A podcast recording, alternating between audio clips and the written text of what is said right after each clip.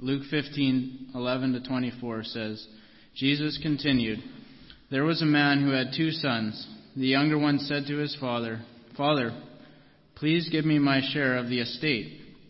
So he divided his property between them. Not long after that, the younger son got together all he had, set off for a distant country, and there squandered his wealth in wild living. After he had, after he had spent everything, there was a severe famine in that whole country, and he began to be in need. So he went and hired himself out to the citizens of that country, who sent him to his fields to feed pigs. No longer to, uh, sorry, he longed to fill his stomach with the pods that the pigs were eating, but no one gave him anything. When he came to his senses, he said, How many of my father's hired men have food to spare? And here I am starving to death. I will set out back to my father and say to him, Father, I have sinned against heaven and against you. I am no longer worthy to be called your son. Make me like one of your hired men. So he got up and went to his father. But while he was still a long way off, his father saw him and was filled with compassion for him. He ran to his son, threw his arms around him, and kissed him. The son said to him, Father, I have sinned against heaven and against you. I am no longer worthy to be called your son.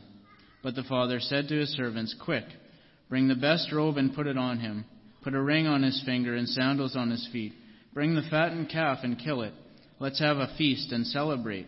For this son of mine was dead and is alive again. He was lost and is found. So they began to celebrate. Hello. Good morning, church. It's good to see everyone here today and to be graced by the presence of our teens right in front of us, in the middle, for this weekend's uh, youth rally. Um, good morning again and a warm welcome. Uh, this morning, our lesson is going to be very special. Why? Because we are going to conclude today two lesson series at once. Um, beginning with the first uh, series that we have, which is our current sermon series on overcoming the burden of sin. Uh, two weeks ago, we started this. We introduced uh, this series with lesson one, and in this particular lesson, we, are, we were reminded of the devil's schemes. We were reminded of the fact that the devil uh, deceives us, distracts us, and uh, discourages us. But we were reminded as well on that day that with God, we have the power to, we, have, we have the power to uh, crush and uh, overcome Satan, the devil, and his schemes.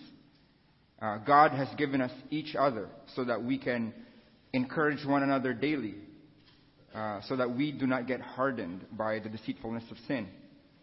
God also has given us His Word so we can anchor ourselves in it so that we do not go astray, so that we do not get distracted or drift away.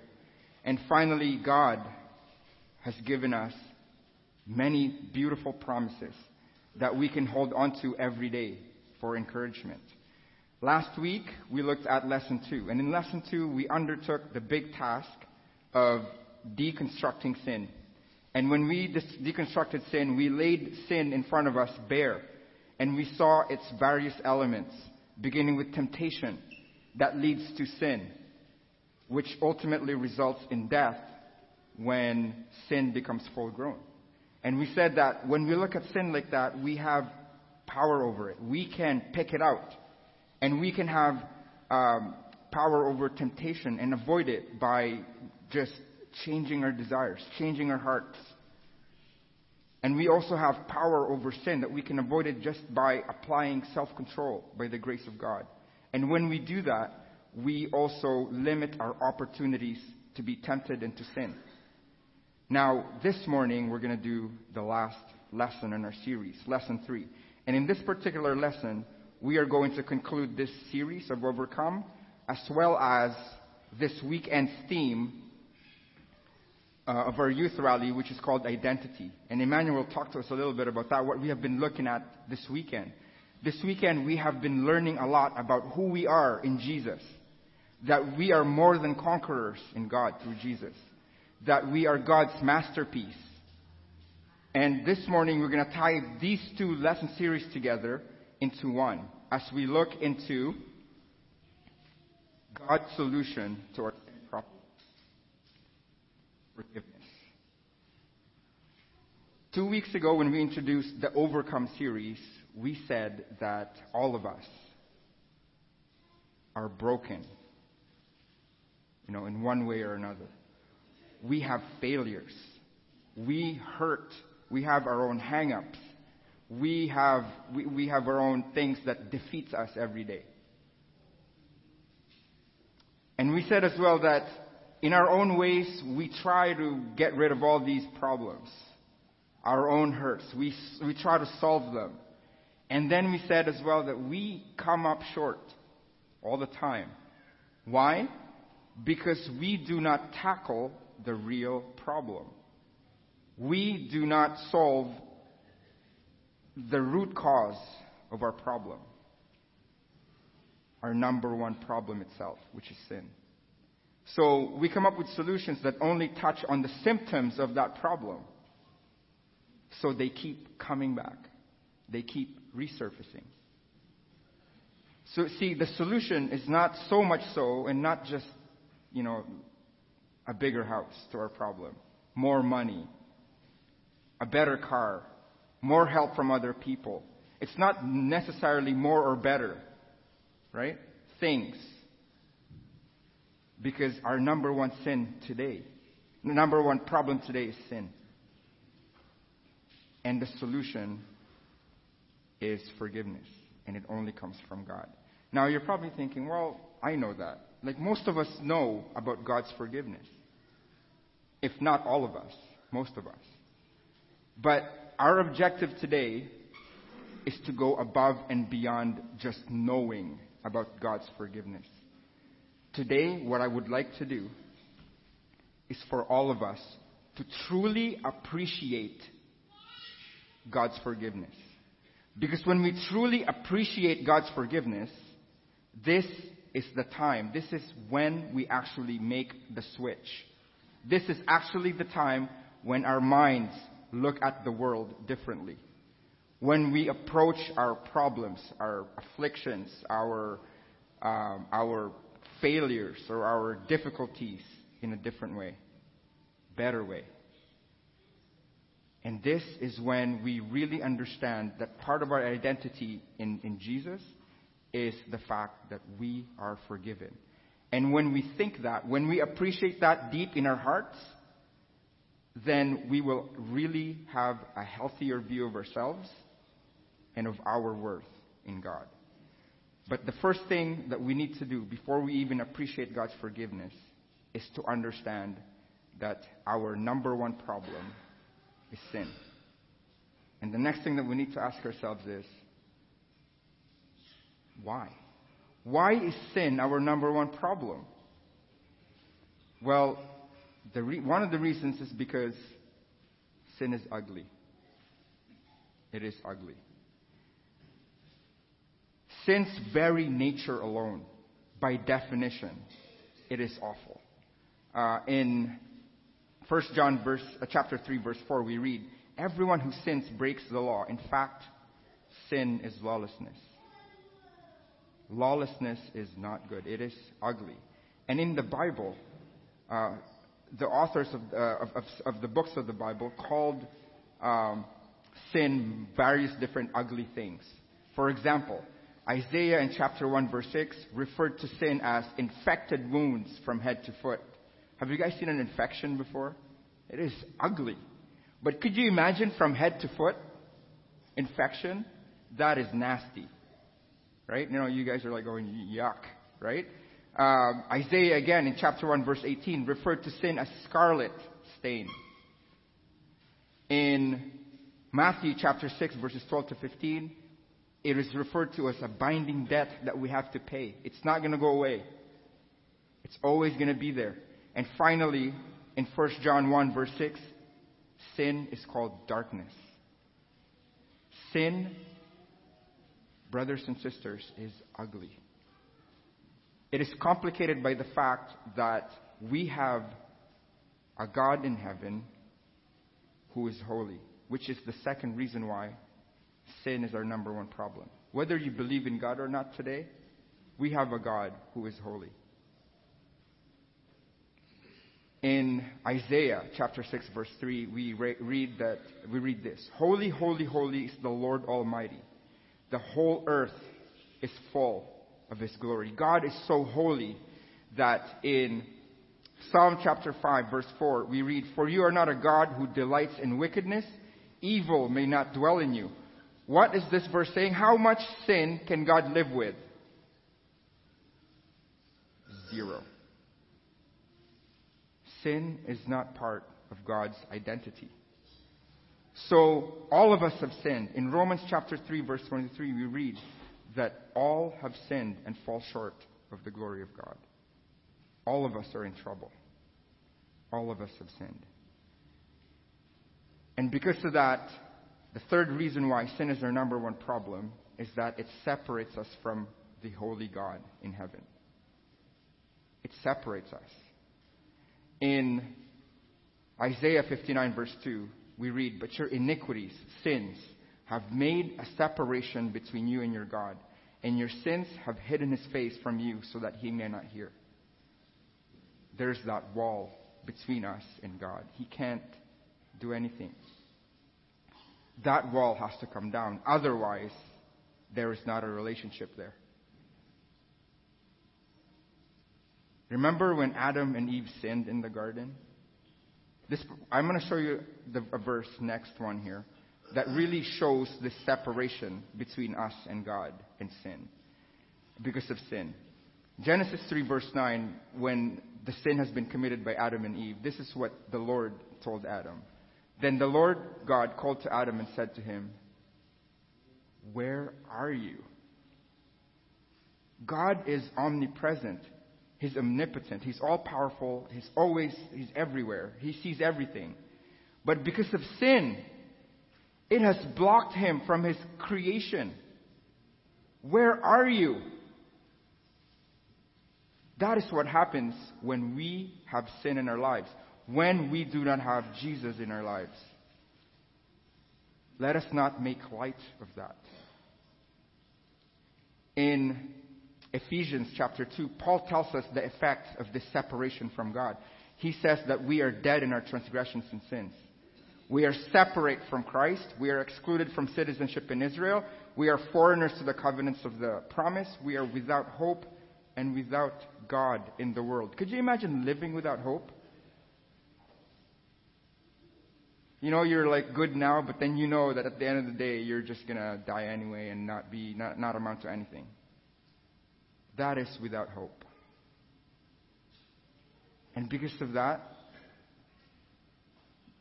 our number one sin, number one problem is sin, and it condemns us. We are condemned. We are condemned. Look at this. This picture, the reason why I decided to put that is because of that picture right there. You see that? Being condemned is that like, like that zombie. We're walking dead when we have sin in our lives. I'm not going to do a zombie walk here, which will probably freak you out. Okay, I'm not going to do that. You're probably waiting for me to do that, but I'm not going to do it. See, we are walking dead. We could look so good outside. We could even be here, attend, you know, worship services, be with the church, look good and smile, wear nice clothes, but deep inside, we are rotting away. We are full of sores from head to foot. We are, sorry, what happened there? We are the walking dead right there. So what do we do? We can't do anything about it. Because Romans 6:23 tells us that the wages of sin is death. The payment for our commission of sin is death. And remember, we said that all of us have done it. Not one perfect. But we can't do anything about it. We are stuck. But the good news today is that God offers the one and only solution for sin forgiveness. See, I told you earlier that our task today, our objective today is not only to know that it exists, the forgiveness that comes from God. It's for us to appreciate it. To appreciate it. To really have it sink in our minds and in our hearts. Because we all know it since we were kids if we went to Sunday school. But today we will appreciate it. And the best way I know how to tell people about God's forgiveness so that I appreciate it is through the parable of the prodigal son. That was the reading that we had today by Miles, the scripture reading. And it begins with Luke chapter 15, verse 11. There was a man who had two sons. The younger one said to his father, Father, give me my share of the estate. So he d- divided his property between them. So picture a father and his two sons. The younger son comes up to the father and says, Dad, I want my inheritance now. Inheritance is a good thing. Right? But when do we normally get our inheritance? When our yeah, yeah you're like when when the when parents die, right? When our parents die, that is when we get our inheritance. So when we read this, we oh yeah, it's pretty cool, you know, it's okay that he's doing that. But it's not cool. It's not okay. Imagine if you're a parent today, your, your child comes up to you and said, Dad, Mom, I want my inheritance now. Because this young son is essentially telling his father, Dad, you are pretty much dead to me. Give me my inheritance now because I'm out of here. Could you imagine what that would do to a parent? Can you imagine what that did to that father? But the father said, Okay, whatever you wish, son. So he divided the property between his two boys. Now, the story continues on. Not long after that, the younger son got together all he had, set off, to a, set off for a distant country, and there squandered his wealth in wild living. After he had spent everything, there was a severe famine in that whole country and he began to be in need. So he went out and hired himself out to a citizen of that country who sent him to, to his fields to feed pigs. He, he longed to fill his stomach with the pods that the pigs were eating, but no one gave him anything. So this young son took all of his inheritance money and moved to a different country. Over there, he squandered his wealth. He spent all of his money as he lived la vida loca what he did there. But something happened. After his money was gone, there was a famine in that country. Like in our terms today in Canada, there was a recession in that country. No food, not a lot of jobs available. So what did he do? He hired himself to, to serve, to work as a pig uh, caretaker caretaker of pigs. You know what? It's amazing because Jesus told this story a couple of thousand years ago, and he was talking to Jewish people. Can you imagine the disgust of the Jewish people who was listening to him when he said, This Jewish guy, he was so low, he was down, he was so much down in the dumps that he had to take care of that animal, that common animal that Jewish people did not eat or touch because it was dirty it was unclean. That's the picture that God wants us to have when we think about sin in our lives. We go down in the dumps when we have sin in our lives. We care for that thing that this world thinks is vile. We take care of dirty things and lavish it, and we lavish it on us when we have sin in our lives. But Jesus is not done yet. The picture that he wants to paint goes further. It says in our story that this younger son wanted to eat what the pigs were eating. Can you imagine that? See, I was born and raised in the Philippines. I know what, what, what pigs ate in the Philippines. Pigs can actually eat anything like rotten food they would eat. Yes, he wanted to eat what the pigs were eating.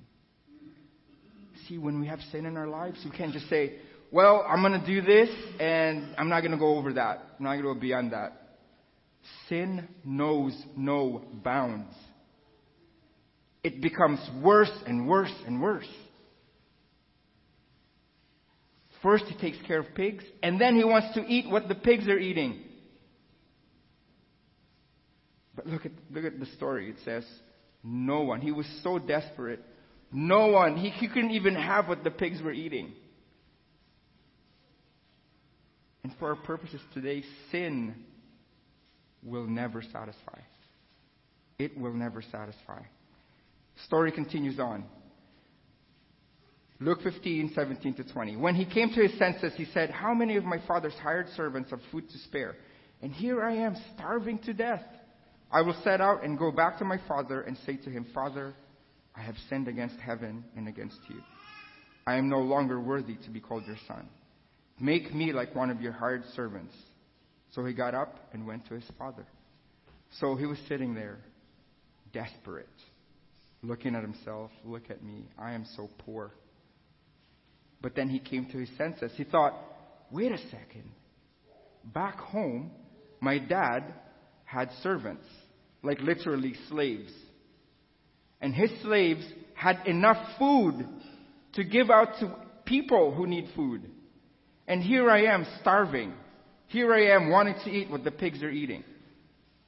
So he resolved to do something.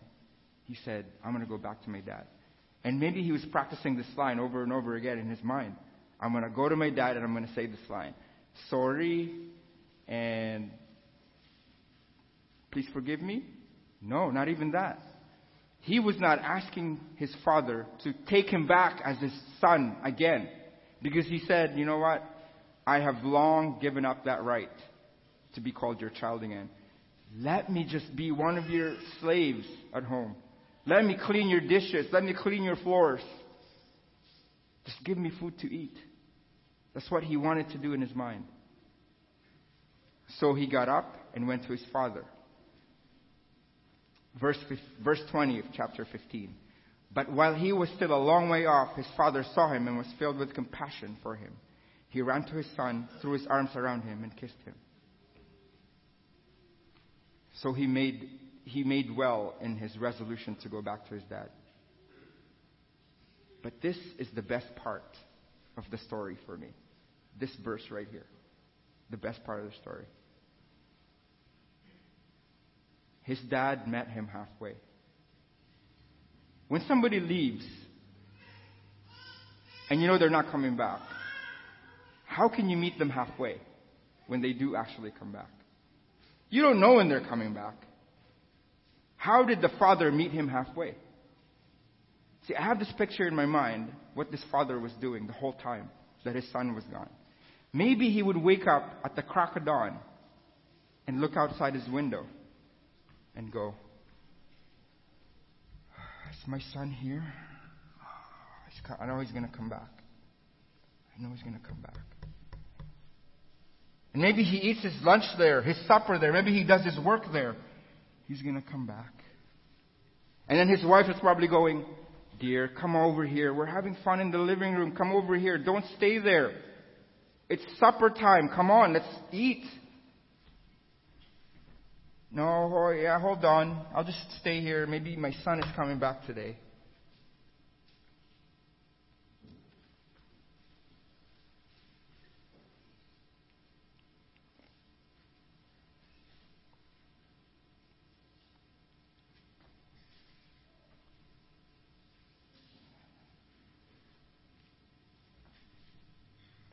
Sorry.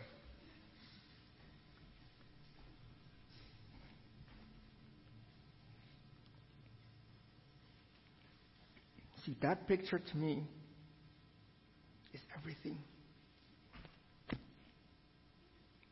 We have a God. I'm sorry, that loves us so much. He is willing to do that for us. All we need to do is come back to Him come back to him. And then on that day, he was probably going, Oh, yeah, I think I see him. I think I see him right there. Drops everything and goes, books it right to his son. Hugs him and kisses him. But remember, his son hasn't given him the line that he was practicing in his mind. Remember that? He hasn't done that yet. That's what happens in the next, in the next uh, verse in the story. The son said to him, Father, I have sinned against heaven and against you. I'm no longer worthy to be called your son. He said his line. He said his line. But do you think the father heard it? Do you think the father cared? He was not interested in what he did. He was only interested in a relationship with him. That is how loving our Father is.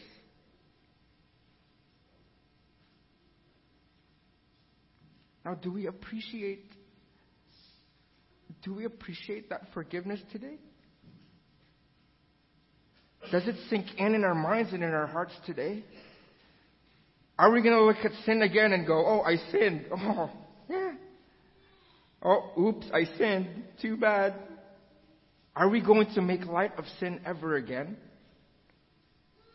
We have been forgiven.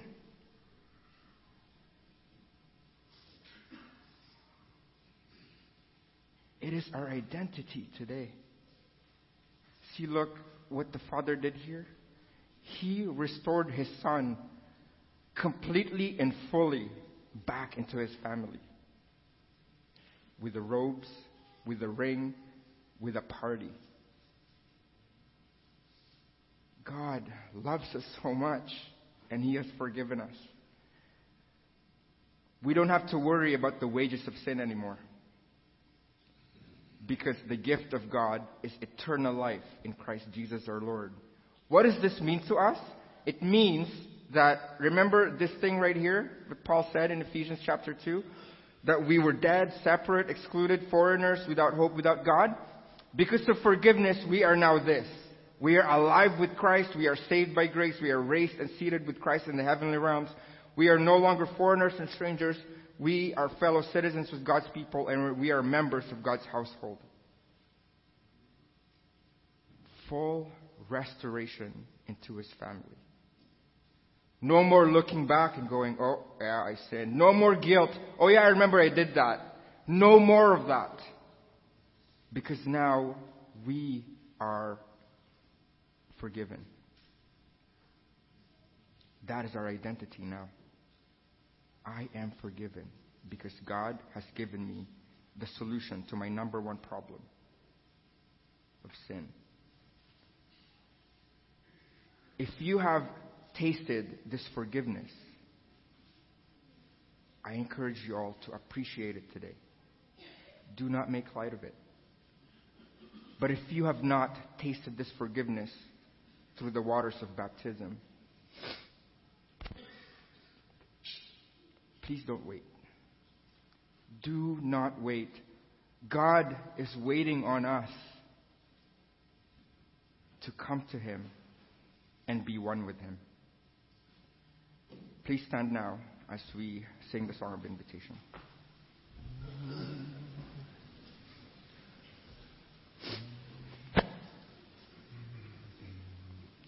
I'm forgiven because you were forsaken.